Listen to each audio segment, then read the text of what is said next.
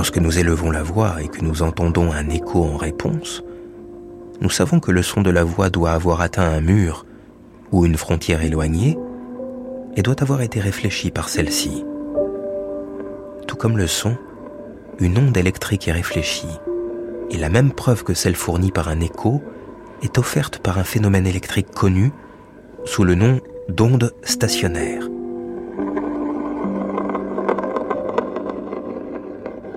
Au lieu d'envoyer des vibrations sonores vers un mur éloigné, j'ai envoyé des vibrations électriques vers les limites éloignées de la Terre. Et au lieu du mur, c'est la Terre qui m'a répondu. Et ce n'est pas tout. Mes mesures et mes calculs ont montré qu'il est parfaitement possible de produire sur notre globe, par l'emploi de ces principes, un mouvement électrique d'une telle ampleur que sans le moindre doute, son effet sera perceptible sur certaines de nos planètes plus proches, comme Vénus et Mars. Que nous puissions envoyer un message à une planète est certain. Que nous puissions recevoir une réponse est probable. L'homme n'est pas le seul être doué d'un esprit dans l'infini. Nikola Tesla, Une vie électrique. Une grande traversée de Matteo Caranta.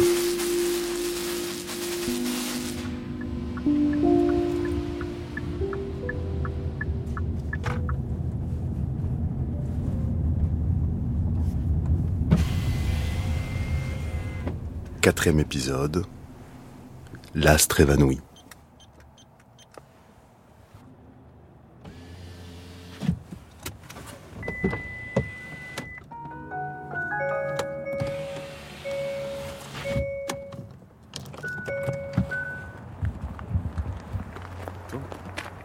Hello, sir. It's nice to meet you? I'm good. Thank you for, for joining us. This was, uh, this was quite an undertaking. Uh, hey, Jane. Nice to meet you. meet you too. Welcome to Wardenclyffe. Bienvenue à Wardenclyffe. Ça va? Jane Alcorn. This is a map. We are in here. Voilà une carte. Nous This sommes is ici, the vous voyez. Là, vous avez la caravane. This is the laboratory. Just this little. Ça, c'est le laboratoire.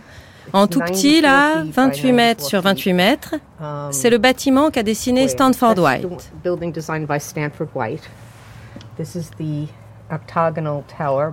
C'est la base de la tour octogonale au sud du laboratoire. Voilà. Okay, we're here. On est là. Tesla, for a while, lived over here in the village. Tesla a vécu un peu de temps ici, dans le village de Shore. He stayed in a house. Et il est resté dans une maison, juste là, qui donnait sur l'eau. Et l'histoire que les gens sur um, place racontent, There was a young boy. c'est qu'il y avait un petit garçon was Wes Oliver. qui s'appelait Oliver. Wes Oliver. He s- one day saw Un jour, il a vu Tesla sur le promontoire au bout des collines, qui se jette dans l'eau. Tesla, avait une boîte dans les mains. Et Wesley a dit Monsieur. Tesla, que faites-vous? Tesla's Tesla avait mis à l'eau son bateau, le téléautomaton. Et il faisait faire des allers-retours à son bateau. Et. Wesley lui a And demandé, mais où "Well, sont les fils? wires?" And he said, Et Tesla a "I don't répondu J'ai wires." pas besoin de fil. And, uh, Et Tesla lui a montré comment faire. L'enfant arrivait à faire naviguer le bateau en lui faisant faire des allers-retours. C'est le premier enfant à s'être servi d'une télécommande. I think the Je crois que Wardenclyffe a été l'expérience la plus ambitieuse de Tesla. Joseph Sikorski. And it was a combination of C'était all une sorte de other compilation de to toutes ces autres expériences, qu'il a magnifié en crescendo pour imaginer a un monde world relié à la technologie. Et grâce à Wardenclyffe, um, il serait capable de transmettre de l'imagerie, des informations sonores et. De l'énergie. So he really had a very idealistic Il avait vraiment une approche idéaliste de Wardenclyffe. Ce qu'il a expérimenté here ici était une prolongation de ses his expériences de Colorado Springs.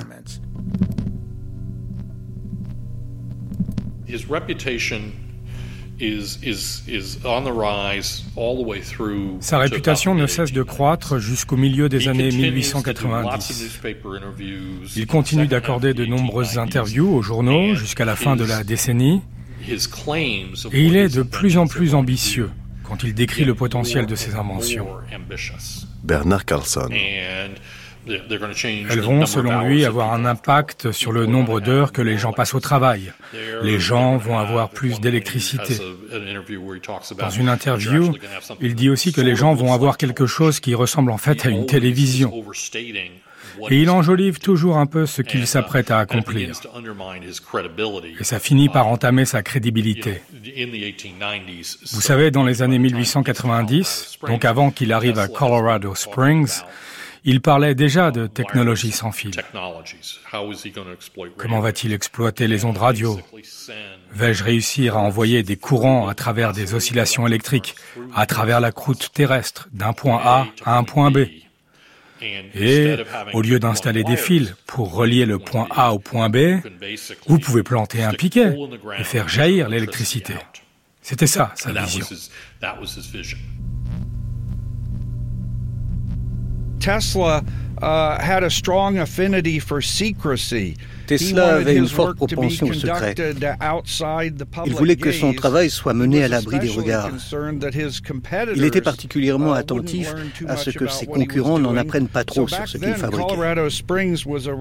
À l'époque, Colorado Springs était un endroit relativement isolé. Et Tesla estimait qu'il pourrait obtenir suffisamment d'énergie électrique pour y faire ses essais. Il a donc établi un laboratoire expérimental au pied de ce que nous appelons aux États-Unis Pikes Peak, dans les montagnes rocheuses près de Colorado Springs. Il y avait beaucoup de machines pour générer de l'électricité, pour changer la tension et l'ampérage de ces appareils, et ainsi de suite. Je pense que l'un de ses principaux espoirs pour son projet à Colorado Springs était de pouvoir transmettre un message de Pikes Peak à Paris pendant l'exposition universelle de 1900.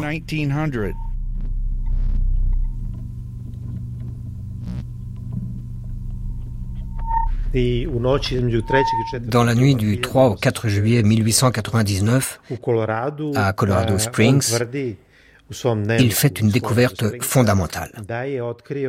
Il dit avoir trouvé la fréquence de résonance de la planète Terre. Branimir Jovanovic. Il n'est pas facile d'expliquer ce procédé. Je, je vais essayer de l'expliquer à la manière de Tesla devant le public intéressé de son époque. Il faisait un parallèle avec un ballon en caoutchouc. C'est important le caoutchouc parce qu'il faut qu'il soit souple, que la matière puisse résonner.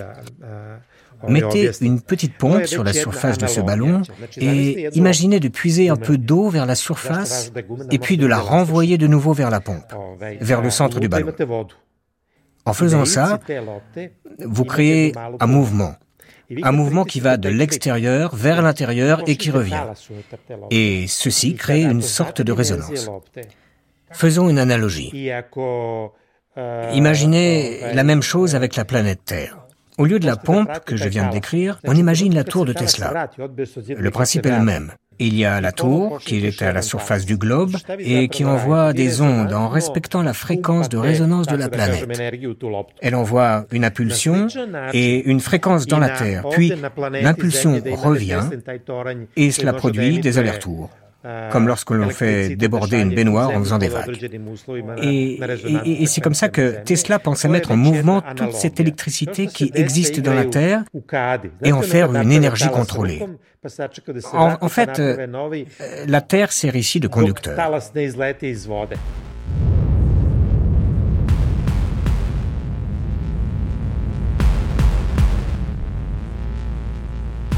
Tesla thought Tesla croyait que la nature, la planète Terre et l'imagination humaine renfermaient des sources inimaginables d'énergie et qu'il fallait puiser dedans. Richard Gunderman. Il pensait qu'au bout d'un certain temps, on ne serait plus dépendant du charbon, du pétrole ou du gaz naturel, que l'on allait pouvoir libérer d'autres forces énergétiques qui étaient sous nos yeux et ainsi transformer l'humanité. Tesla pensait non seulement que nous pouvions transformer nos vies, mais aussi transformer les êtres humains, que nous allions améliorer notre condition physique, prolonger l'espérance de vie, augmenter nos capacités intellectuelles, etc., etc. Et je crois qu'il se voyait comme le prophète d'un nouveau monde dont les découvertes et les inventions révolutionneraient la vie partout sur le globe.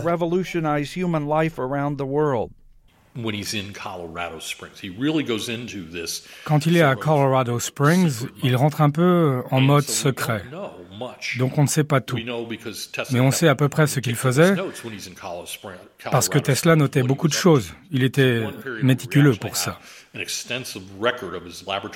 Donc nous avons des comptes rendus sur ses travaux en laboratoire. Et en termes de couverture dans les journaux, il n'y a pas grand-chose, ce qui est assez étonnant de la part de Tesla. Mais Tesla finit son séjour à Colorado Springs comme il l'a commencé. Il arrive en mai 1899 et il a l'impression de bien avancer.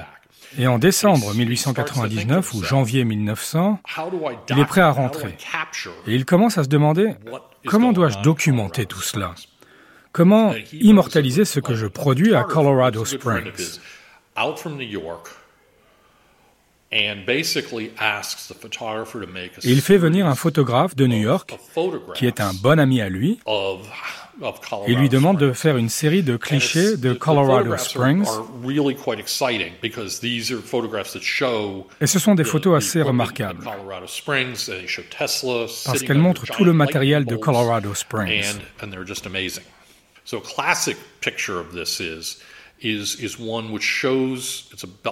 On voit Tesla assis sous un éclair géant et c'est juste incroyable. C'est devenu un grand classique. Vous avez cette photo en noir et blanc où on voit l'arc que dessine la foudre qui traverse le laboratoire et l'on voit juste en dessous Tesla assis tranquillement en train de lire un livre.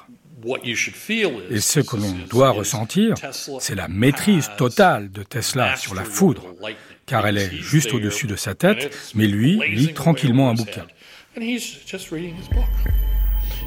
C'est le maître de la foudre. Dans le même temps, cette photo a quelque chose de trompeur, car en réalité, c'est la juxtaposition de deux images.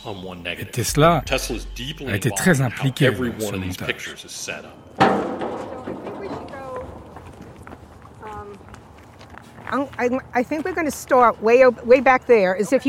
Je crois qu'on peut commencer ici et faire comme si on sortait de la um, gare et que l'on venait de descendre du train. D'ici, on est tout près de la propriété. Il y a un petit troupeau de chevreuils ici, peut-être 6, 7 ou 8. petite famille de chevreuils qui vivent leur vie juste là derrière.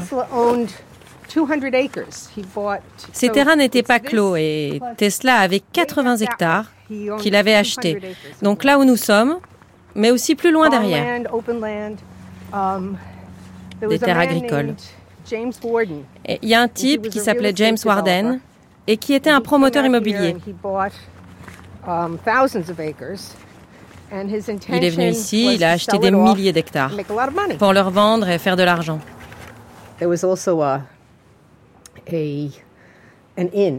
Il y avait une petite auberge qui avait son restaurant.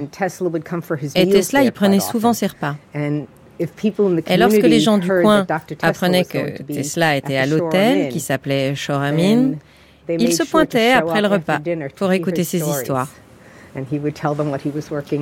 Tesla leur racontait ce sur quoi il travaillait et les gens lui posaient des questions.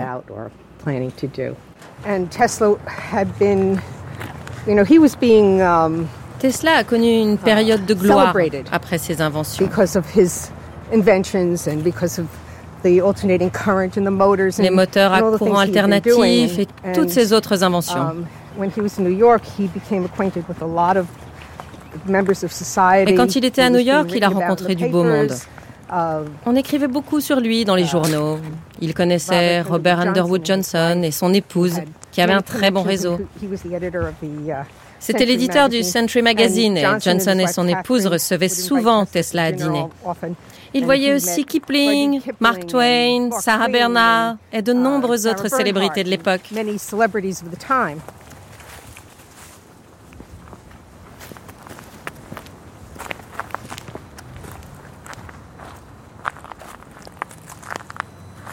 Moramo da kažemo nešto Il faut se remettre euh, dans le contexte de l'époque. Quand on regarde du ciel vers la Terre, il n'y a pas de lumière. Il n'y a que du noir. Parce que l'électricité commence tout juste à desservir euh, les grandes villes autour des chutes du Niagara. L'avion des frères White n'existe pas encore. Il y a très peu de carrosses à moteur. C'est comme ça que l'on appelait les voitures qui remplaçaient les chevaux.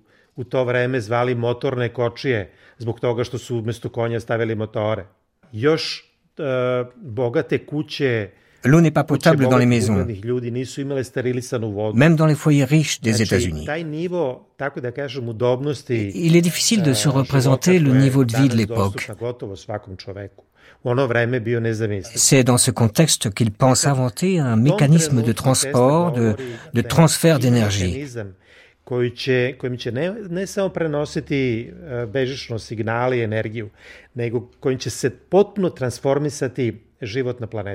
Il y a quelque chose d'inouï avec l'idée derrière de transformer toute la vie sur la planète Terre.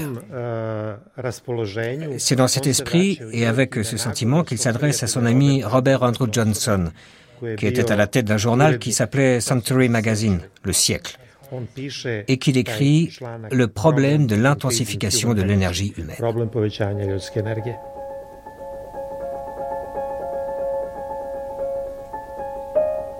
L'exploitation de l'énergie solaire est la solution la plus importante à considérer pour l'augmentation de l'énergie humaine, non seulement à cause de sa signification intrinsèque, mais aussi à cause de son rapport intime avec tous les nombreux éléments et conditions qui déterminent le mouvement de l'humanité nous voyons l'océan se lever et s'abaisser, les rivières couler, le vent, la pluie, la grêle et la neige frapper nos fenêtres, les trains et les bateaux à vapeur aller et venir.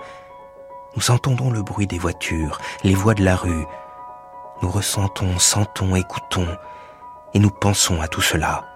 Et tous ces mouvements, depuis le déferlement du puissant océan jusqu'au mouvement subtil de notre pensée, n'ont qu'une cause commune. Toute cette énergie émane d'un seul centre, d'une seule source, le Soleil. Le Soleil est la source qui alimente tout. Le Soleil maintient toute vie humaine et fournit toute énergie humaine. Nous avons maintenant trouvé une réponse à la grande question.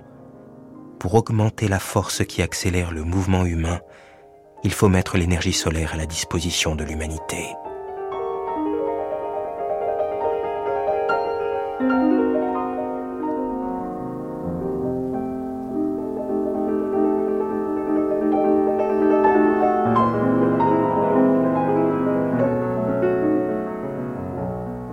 Tesla starts his career in the 1880s, for an inventor or scientist, it wasn't Quand Tesla a commencé sa carrière dans les années 1880, pour un ingénieur ou un scientifique, ce n'était pas très important de rédiger un rapport ou un article de cette nature. Vous pouviez être un brillant ingénieur et ne jamais rédiger un papier de ce type.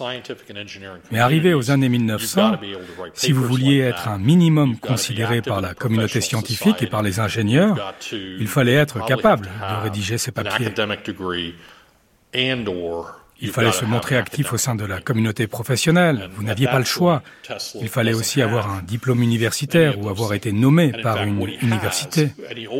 Et Tesla n'avait rien de tout cela. Ce qu'il pouvait montrer, et il ne s'en privait pas, c'était des références et des citations d'une large palette de scientifiques qui disaient que Tesla était un merveilleux ceci ou cela, un ingénieur fantastique. Mais à partir d'un certain moment, ce genre de références n'était pas suffisante pour la communauté scientifique. Mais Tesla naviguait comme un poète. Is operating like a poet.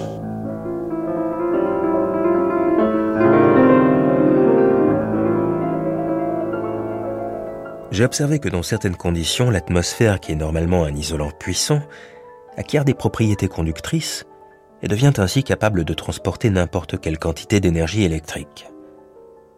Après avoir démontré la faisabilité de cette méthode de transmission, l'idée m'est venue naturellement d'utiliser la Terre comme conducteur ce qui permettrait de se passer de tous les fils. Les hommes pourraient s'installer partout, fertiliser et irriguer le sol avec peu d'efforts, et transformer les déserts stériles en jardins.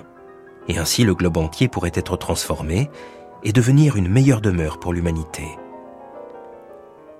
Je m'attends à ce que tous ceux qui ne sont pas préparés à ces résultats, qui me paraissent simples et évidents du fait d'une longue familiarité, les considèrent encore loin d'une application pratique.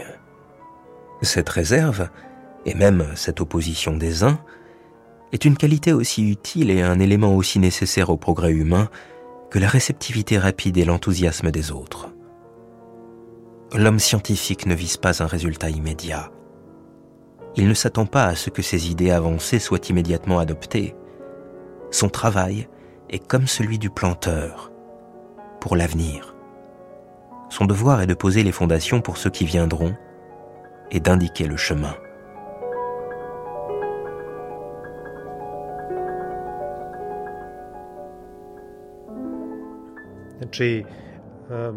Les gens étaient surpris par un article aussi avant-gardiste, mais qui semblait aussi un peu fantaisiste, pas vraiment digne d'un scientifique qui aurait découvert des mécanismes capables de servir comme système global de transmission d'énergie. Il se sentait un peu comme Archimède proclamant ⁇ Donnez-moi un levier et je soulèverai le monde ⁇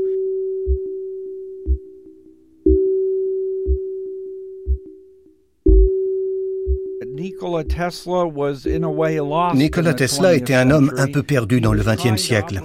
Il essayait de fonctionner selon des paradigmes qui lui avaient beaucoup réussi au XIXe siècle. Les idées nouvelles, comme la théorie de la relativité, la radioactivité et autres, qui ont émergé au XXe siècle, lui étaient totalement étrangères. Il lui arrivait de dire qu'il les incorporait dans ses travaux. Mais pour autant que je sache, il n'a jamais produit des écrits ou des appareils qui reposaient sur une compréhension de la physique ou de la nature fondamentale de la réalité. Donc, on peut dire que les paradigmes du 19e siècle lui ont permis de faire d'énormes contributions à l'humanité. Vous savez, le fait que nous ayons le courant alternatif dans nos installations électriques doit beaucoup au travail de Nikola Tesla. Mais il n'était pas familier avec le nouveau monde de la science au XXe siècle. Et je pense qu'il n'y croyait pas, car selon lui, ce monde reposait sur des assumptions qu'il trouvait fausses de bout en bout.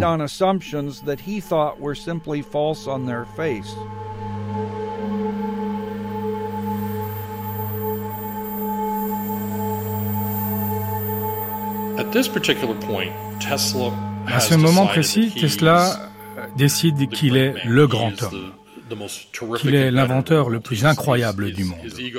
Son ego est devenu énorme. Le moment où il rentre de Colorado Springs correspond au moment où il a rédigé ses textes. Il vient de s'installer au Waldorf Astoria, il fréquente les riches et les puissants de New York, il est tiré à quatre épingles. Il croit vraiment que si lui-même a l'illusion qu'il est le plus grand inventeur de tous les temps, alors les gens vont vouloir le suivre. Tesla faisait vendre du papier. Donc les journalistes avaient très envie de parler avec lui et d'avoir son point de vue sur les avancées à venir dans le domaine des sciences et de l'ingénierie. Et Tesla avait besoin d'argent pour financer son laboratoire et poursuivre ses recherches. Donc, il a utilisé la presse pour asseoir sa notoriété et attirer plus d'investissements pour ses entreprises scientifiques. Et il s'est mis à rêver encore plus grand. Uh, il a cru que ses hypothèses décrivaient forcément la uh, réalité. et il a commencé à rencontrer des difficultés dans ses expériences. ou pour créer des prototypes selon ses principes. Uh, Donc, bien sûr, il savait vendre sa grande vision et décrire ses grands rêves pour l'humanité, mais dès lors qu'il s'agissait de produire des dispositifs pour transformer ses rêves en réalité, Tesla se heurtait à des obstacles qui sont devenus de plus en plus problématiques pour lui.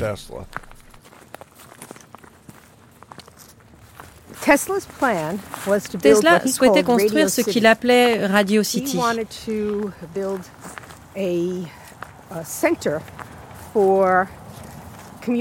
Il voulait bâtir un centre de communication et de production électrique. Il pensait installer la main-d'œuvre à côté. Donc, ces hectares seraient utilisés pour bâtir des foyers, des magasins. Il pensait construire sa propre petite ville qui abriterait les maisons des travailleurs. Cette photo de la gare remonte à 1918, c'est-à-dire un peu après le passage de Tesla. Mais la gare n'a pas beaucoup changé. Vous voyez l'escalier qui mène à la station? Et la voie ferrée qui va jusqu'au nord de la propriété. Et là, on voit ce qu'ils avaient prévu pour acheminer toute la marchandise qui arrivait.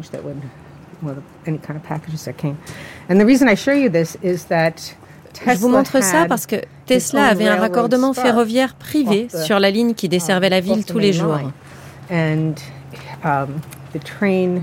Et si Tesla attendait des livraisons, il avait son propre wagon à disposition que l'on acheminait jusqu'à son laboratoire. Donc, toutes ces commandes arrivaient au pied de son installation.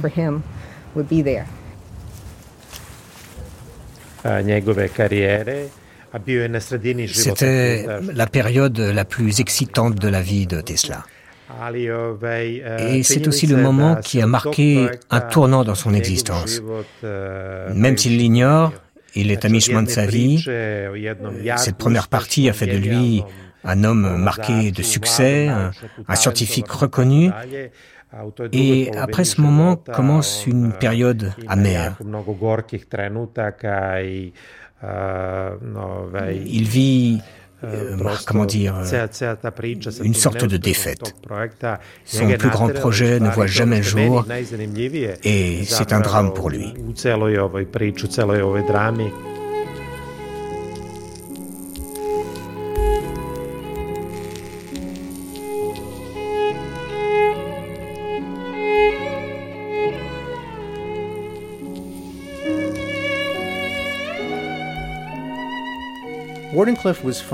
Wardenclyffe a été financé par un titan de la finance qui n'est autre que JP Morgan.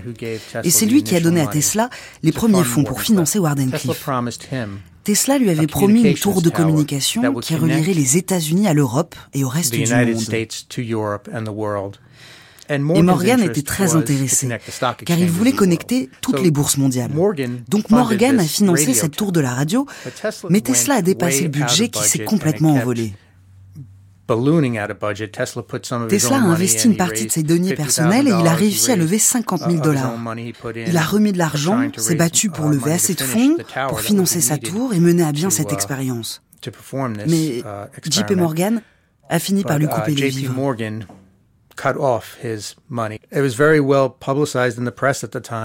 presse de l'époque a beaucoup parlé des difficultés financières que rencontrait Tesla pour maintenir sa tour en activité. Um, il a même dû se déclarer en faillite à un moment donné, par manque de fonds pour la terminer. Et c'est au moment où il en avait le plus besoin que les brevets les plus importants qu'il détenait sur ses inventions ont expiré. Et sans ces revenus, Tesla était presque fauché.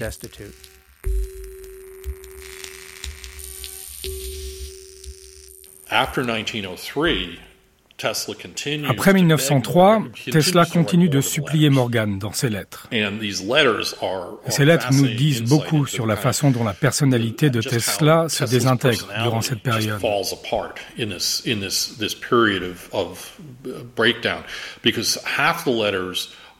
Parce que dans la moitié de ses lettres, il disait je t'en prie, donne-moi l'argent, je suis désolé. Ce sont de vraies suppliques. Et dans l'autre moitié des lettres, Tesla est très hostile. Il charge Morgan. Il lui dit, mais tu es l'homme le plus riche du monde, et tu ne comprends même pas que je suis le plus grand inventeur du monde, et que naturellement tu dois investir de l'argent pour me soutenir. Tesla oscille entre ce plaidoyer agressif et des suppliques, où il demande à Morgan d'avoir pitié de lui. Et puis il y a ces lettres où Tesla est complètement égomaniaque. There were times where he, he there were quotations of him being bitter. And, uh, especially after il y a des citations uh, qui révèlent son amertume. Blind, Et surtout après Wardenclyffe, il dit qu'il n'en revient pas, que le reste du monde ne partage pas sa vision et ne lui permettent pas de prolonger cette expérience merveilleuse qui pourrait améliorer la vie des gens.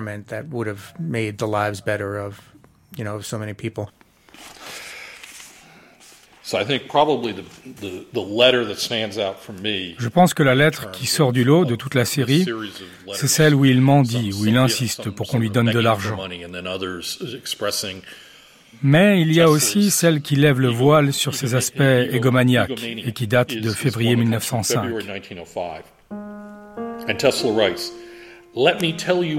Tesla écrit Permets-moi de te dire à nouveau que je suis parvenu à parfaire la plus grande invention de tous les temps.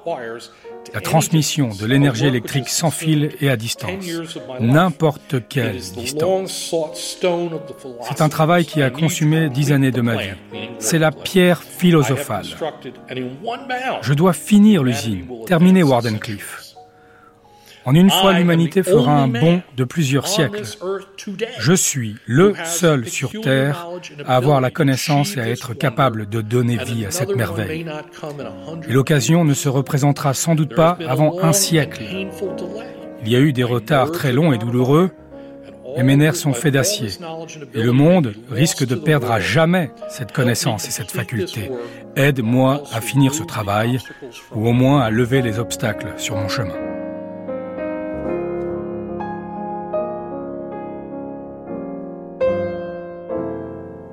M'aiderez-vous selon tout terme de votre choix et me permettrez-vous d'assurer et de développer une grande chose qui apporterait des bénéfices décuplés? S'il vous plaît, ne me faites pas l'injustice de me penser incapable simplement parce qu'une certaine somme d'argent n'a pas été suffisante pour mener à bonne fin mon entreprise. Quand, après avoir ajouté tout ce que j'ai pu réunir, je suis venu vous montrer que j'ai fait du mieux possible, vous m'avez renvoyé comme un garçon de bureau, et rugi au point qu'on vous a entendu six pâtés de maison plus loin. Toute la ville est au courant. Je suis discrédité, la risée de mes ennemis. Monsieur Morgan, depuis un an, il y a rarement eu une nuit où mon oreiller n'a pas été baigné de larmes. Mais vous ne devez pas penser que je suis un homme faible. Je suis parfaitement certain d'achever ma tâche, quoi qu'il arrive. Vous êtes comme Bismarck. Grand, mais incontrôlable. Je vous ai écrit dans un but précis la semaine dernière. Mais vous n'êtes pas du tout chrétien une fois que vous avez dit non. Quoi qu'il arrive, c'est non. N'écoutez-vous donc rien? Laisserez-vous une chose d'une valeur immense être dépréciée simplement parce que vous avez dit non une fois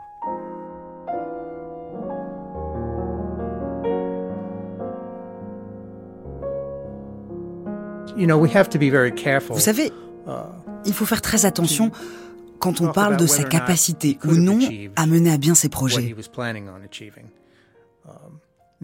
Il a démontré à maintes reprises qu'il avait raison alors que la communauté scientifique se fourvoyait.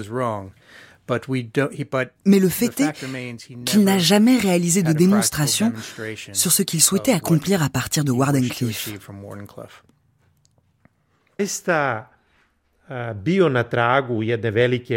C'est vrai que ce projet de transfert d'énergie sans fil est quelque chose d'improbable.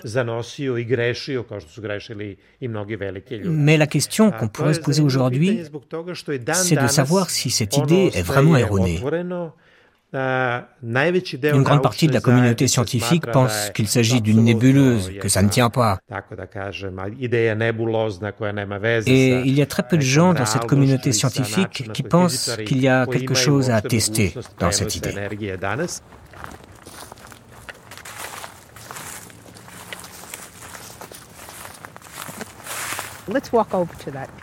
Allons vers la tour. Well, the tower la tour um, qu'avait Tesla ici à Wardenclyffe um, faisait 56 mètres de haut. Donc, il faut imaginer un bâtiment de 18 étages au beau milieu des terres agricoles. Ce n'est pas quelque chose de très commun.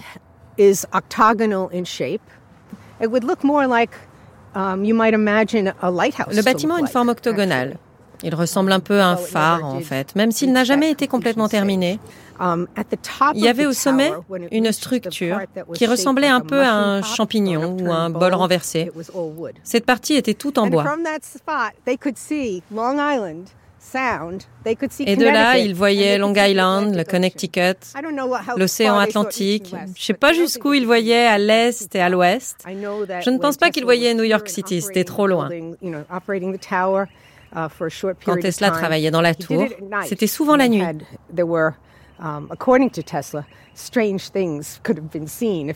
Et donc les paysans locaux, s'ils n'étaient pas couchés, ont dû voir des choses peu communes. Um, on, dit que les gens du um, Connecticut ont vu des flashs de foudre et des étincelles qui venaient du sommet de la tour. Quand vers 1915, la justice l'a contraint à renoncer à la propriété, je ne pense pas qu'il ait perdu espoir. Um, je pense que c'est seulement après qu'il a compris qu'il n'allait pas pouvoir tout recommencer. C'était trop. Et en 1917, quand la tour a été démantelée, ça a dû être un véritable coup de massue. Ça a dû être une période uh, très déprimante pour lui. Ce qui s'est passé, c'est qu'il mettait tout son argent dans la tour, mais il ne payait pas sa chambre au Waldorf Astoria. Le patron de l'Astoria était Jacob Astor. Et Astor était un ami de Tesla. Donc ce n'était pas grave qu'il ne paie pas sa chambre. Jusqu'à ce que le Titanic coule. Et Astor était dans le Titanic. Donc quand Astor a disparu, les ennuis ont commencé car les dirigeants de l'Astor ont réclamé à Tesla de rembourser toutes les nuitées impayées. Mais Tesla n'avait pas d'argent. Uh, Il y a eu plusieurs recours légaux. Tesla a alors présenté ses parts de Wardenclyffe comme garantie en hypothèque. Um, Tesla le faisait de bonne foi, mais l'Astoria voulait la somme um, réclamée.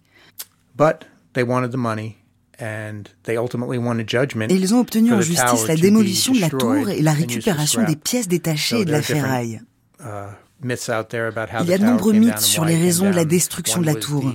Um, Selon une version, des espions allemands se servaient de la tour, ce qui a conduit le gouvernement américain à la uh, détruire. Mais la vraie raison, c'est juste que Tesla avait trop de dettes. Quand la tour de Wardenclyffe a été détruite, c'était la fin du rêve pour Tesla. Mais durant le restant de sa vie, il a toujours cru qu'il parviendrait à ressusciter Wardenclyffe. Il a toujours cru qu'il obtiendrait l'argent pour ses recherches.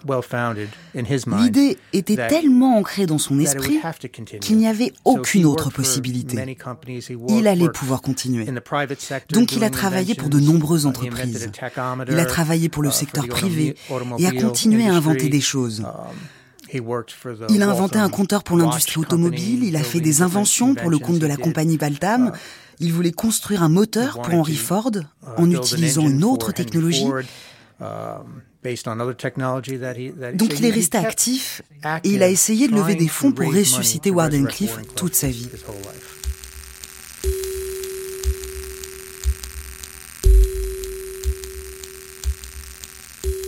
Tesla Tesla avait découvert la méthode parfaite, selon lui, pour transmettre de l'énergie sans fil. Mais Tesla n'a jamais pu admettre qu'il était impossible de prouver au reste du monde la qualité de ses inventions. Et c'est pour ça qu'il a toujours continué. Pour lui, il était inconcevable d'échouer à imposer son idée dans le monde réel. Et ce refus l'a conduit à l'effondrement. Tesla could not believe, for example, Tesla refusait, par exemple, de croire que l'espace pouvait être courbe. Vous savez, nous pensons désormais, grâce aux travaux d'Albert Einstein et la théorie de la relativité, que l'espace peut être uh, déformé par des objets qui ont des champs gravitationnels élevés. From Tesla's point of view, that was an impossibility. Tesla saw space as just emptiness. Mais du point de vue de Tesla, c'était impossible.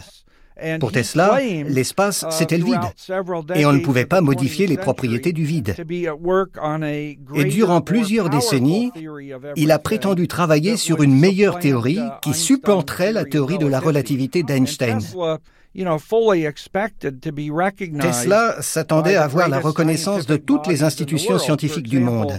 Par exemple, il s'attendait à recevoir le prix Nobel de physique pour l'ensemble de sa contribution à la science.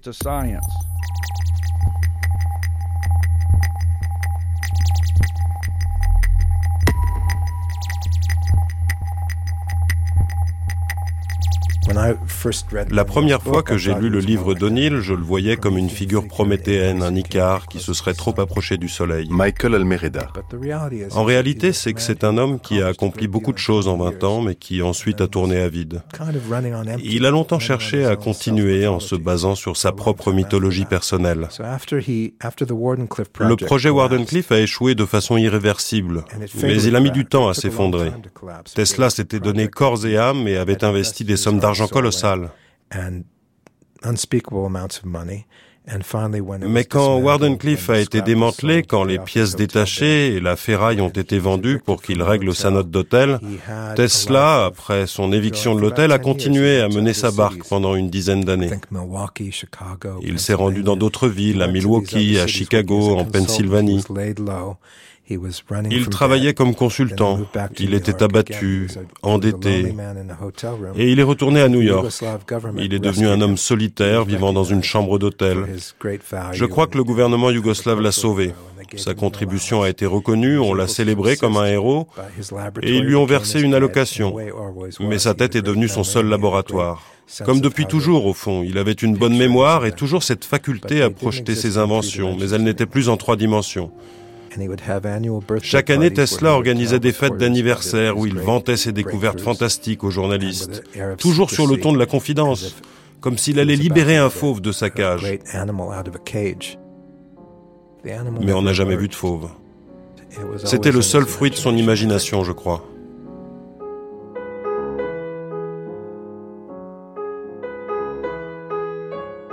Mon système mondial est le fruit d'un amalgame de plusieurs découvertes originales mené avec persévérance.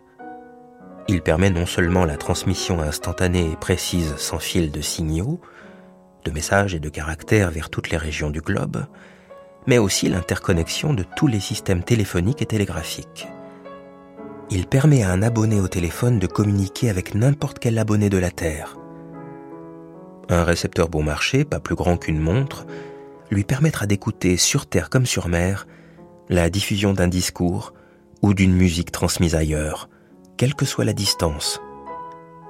Ces exemples sont cités pour donner surtout une idée des possibilités qu'offre cette grande avancée scientifique, qui annule les distances et qui fait que ce conducteur parfaitement naturel, la Terre, peut servir à atteindre les innombrables objectifs de l'ingéniosité humaine. En réalité, ce sont les lois de la nature qui ont retardé mon projet. Le monde n'était pas prêt pour lui. Toutefois, ces mêmes lois l'emporteront, et finalement il aura un succès triomphal.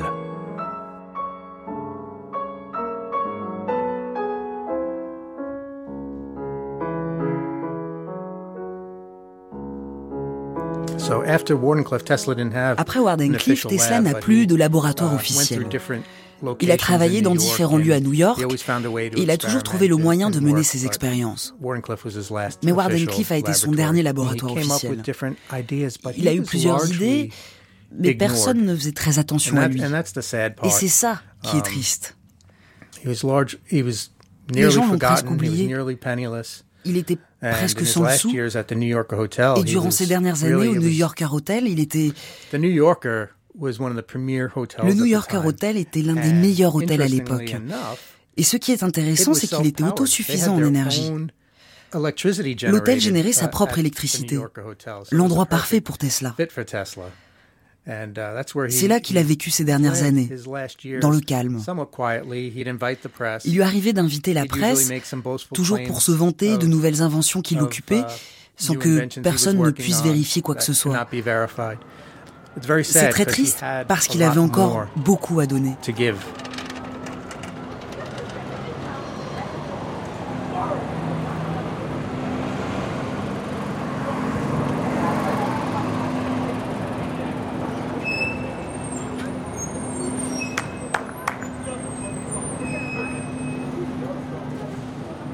This is uh, one of the on se trouve ici devant l'une des entrées historiques de l'hôtel. On l'appelle l'entrée du métro.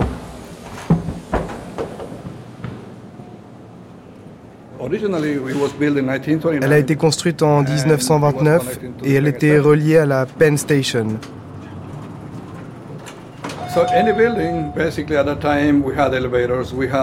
Donc à l'époque, il y avait déjà des ascenseurs, des cuisines, on avait une salle de patinage, des salons de beauté, des cireurs de chaussures. Il y avait aussi la salle des opérateurs téléphoniques. Donc à l'époque, aucun autre hôtel n'offrait autant de luxe.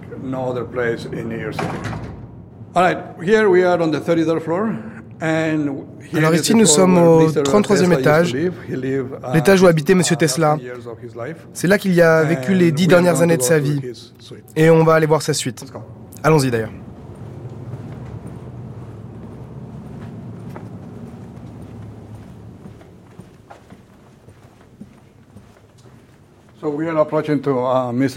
Voilà, nous arrivons devant la chambre de M. Tesla. Donc vous voyez, nous avons mis une plaque sur sa porte. 3327, 3328, c'était son appartement à l'époque.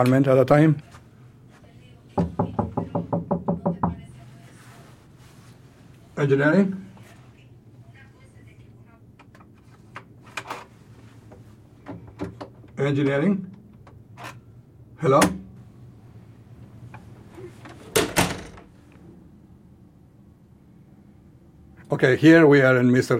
Ok, donc maintenant nous sommes dans la chambre à coucher de M. Tesla. Uh, Ça a été sa chambre pendant les dix dernières années de sa vie. Uh, et la chambre d'à côté, c'était son bureau, sa bibliothèque et l'endroit où il rangeait tous ses effets personnels. Mais ce qui est important ici, c'est le nombre, 3327. Je ne sais pas si vous savez, il avait une obsession pour le chiffre 3.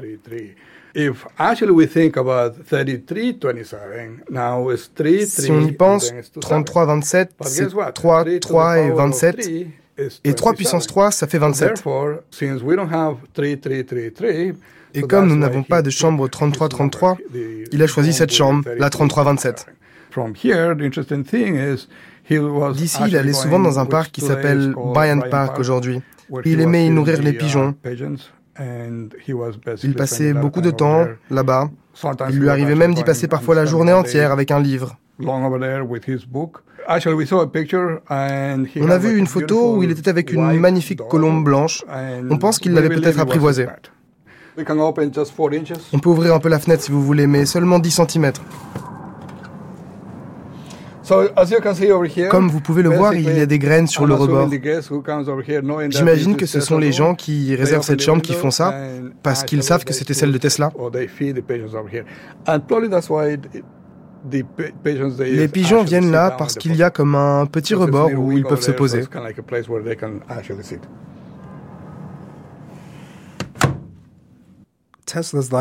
La vie de Tesla était assez limitée à la fin. On a l'impression qu'elle se réduit à sa chambre d'hôtel. Il allait au parc, qui est à huit pâtés de maison de là, derrière la New York Public Library, et il donnait à manger aux pigeons. Il semble que les pigeons le suivaient. Il avait des cages, je crois, sur la devanture de sa fenêtre, mais je n'en suis pas si sûr. On a peu de photos de sa chambre. Je ne sais même pas s'il y en a une seule, en fait. Je pense que c'était un homme seul qui ne se mélangeait pas beaucoup aux gens. John O'Neill, son biographe, le fréquentait. C'était plutôt des jeunes hommes qui passaient. Il y avait un poète aussi. Um, Quand on pense aux gens qu'il voyait, les rares personnes qu'il fréquentait, on se rend compte à quel point sa vie était réduite. C'est une fin triste et solitaire. À la fin, Tesla était squelettique, il était émacié, les, photos font peur. Et il ne se nourrissait que de lait et il puisait dans ses allocations pour nourrir les pigeons qui venaient dans sa chambre et qui souillaient tout. Il faisait peur. Ce n'est pas vraiment une fin héroïque.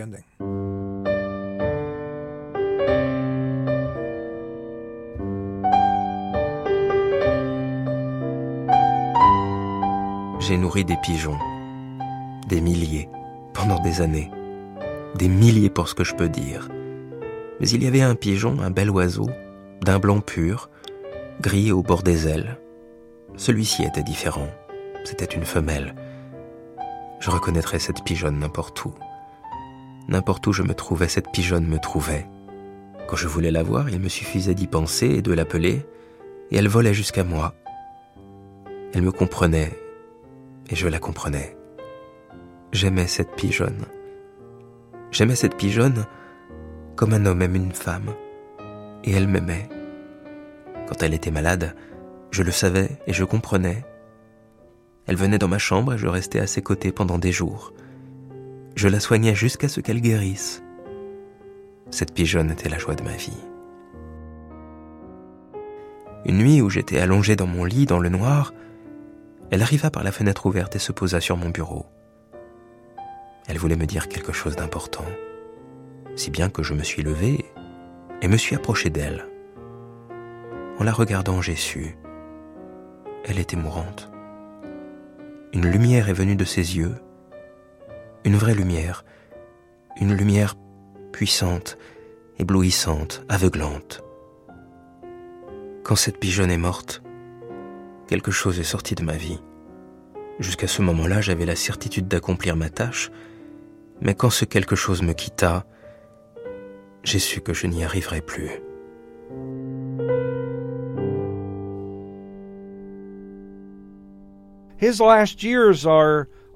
Ces dernières années uh, sont touchantes et uh, pathétiques parce qu'il a toujours ses grands rêves et une haute idée de sa personne et de sa contribution à l'humanité.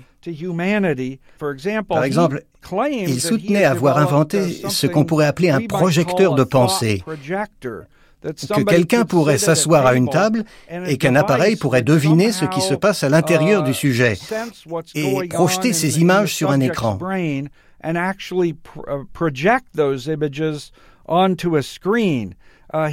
Il a affirmé avoir inventé un rayon de la mort, qu'il appelait aussi un rayon de la paix.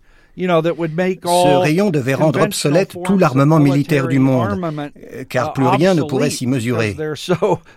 Mais en fait, c'est un homme seul, sans argent, émacié, que l'on voit donner à manger aux pigeons. Donc, il y a un monde entre l'homme qui était connu à travers la planète en 1900 et ce vieux monsieur en guenille qui donne à manger aux pigeons dans un square. Tesla Tesla died in 1943 at the height of World War II, and he died penniless. Nikola Tesla est mort en 1943 en pleine Deuxième Guerre mondiale. Il est mort sans un sou en poche et oublié de tous dans sa chambre à l'hôtel new-yorkais. Après sa mort, le FBI a mené un raid dans sa chambre et a saisi tous uh, ses effets parce qu'il ne voulait pas que ses expériences tombent entre les mains de l'ennemi. Uh, à la fin de sa vie, Tesla parlait souvent de diverses expérimentations uh, et notamment d'un rayon de la mort et d'autres expériences sur la transmission d'énergie sans fil expérience qui pourrait poser problème si l'Allemagne ou d'autres ennemis des États-Unis durant cette guerre mondiale finissaient par mettre la main dessus. Donc ils ont pris des mesures pour se procurer ces documents et les mettre en lieu sûr. Les agents du FBI ont pris tous les documents, ils les ont confisqués et durant de uh, nombreuses années, ils étaient conservés au bureau des biens étrangers. Donc, jusqu'à la mort de Tesla, ils étaient intéressés par ce qu'il faisait et s'inquiétaient qu'une uh, ou l'autre de ces expériences ne tombe entre de mauvaises mains. Uh, et dans les documents du FBI, ils citent en particulier les uh, expériences portant sur le rayon de la mort ou liées à l'énergie sans fil. On dirait de la science-fiction, mais c'est vrai. Et le FBI pense qu'il a un prototype qui a un rapport avec le rayon de la mort. Ils l'ont cherché. Ils ont aussi cherché un carnet où ils pensaient trouver ces notes. Et vous savez, la grande question c'est, s'agit-il des uh, errements d'un vieux scientifique à la lisière de la sénilité ou y avait-il une part de vrai dans tout ça, à tel point qu'il fallait s'en soucier la réponse est que le mystère demeure.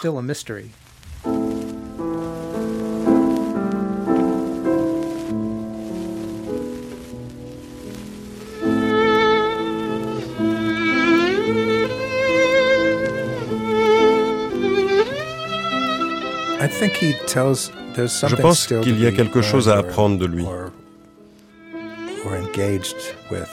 Quand on l'aborde comme un homme qui vit dans sa tête mais qui parvient quand même à en extraire un monde plus large et qui arrive à influencer le monde. Il y a cette idée selon laquelle l'imagination enferme un potentiel miraculeux que l'on peut imaginer. Inventer des choses qui, une fois passées par un sas, peuvent devenir réelles. Et cela, pour moi, c'est exceptionnel, qu'il s'agisse de l'imagination des artistes, des scientifiques, des philosophes ou des musiciens. Le fait que quelque chose prenne vie dans votre imagination pour ensuite entrer dans le monde, être partagé par des gens qui vont en tirer profit, qui vont ressentir des émotions et même un changement physique, moi je trouve ça tout simplement extraordinaire. Donc on revient à ce thème du merveilleux. Je pense malgré tous les doutes que j'ai sur l'homme, mais malgré mes sentiments aussi pour lui, je pense qu'il cherchait à s'échapper de lui-même. Et en même temps, il cherchait une autre voie pour concevoir et libérer de grandes idées qui profitent encore au monde dans lequel nous vivons aujourd'hui. La façon dont l'énergie et la lumière sont transmises vient pour l'essentiel des inventions de Tesla. Ces méthodes, ces idées, ces machines sont encore avec nous. Nous en profitons encore et ça, c'est extraordinaire.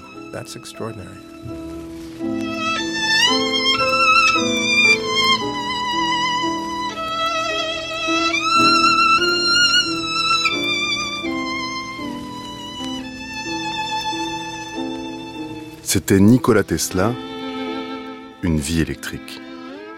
Quatrième épisode, L'astre évanoui.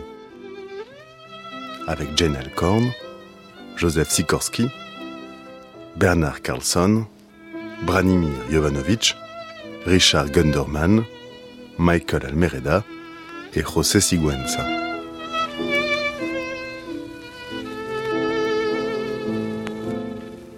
Lecture des textes de Nikola Tesla par Olivier Martineau. Traduction Nicolas Champeau, Besna Konkar et Lorin Kalamperovic. Doublage Anouk Filippini, Natacha Triou, Nicolas Champeau, Régis Royer, Thierry Beauchamp, Raphaël Kraft et Lucas Lasso. Merci au musée Nicolas Tesla de Belgrade et à l'Institut français de Serbie. De son, Hélène Langlois, Ludovic Auger. Mixage, Marie Le Peintre. Attaché de production, Marie Viguier. Documentation, Annie Signoret et Antoine Vuilloz.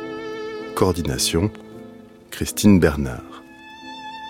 Une grande traversée de Matteo Caranta, réalisée par Rafik Zenine.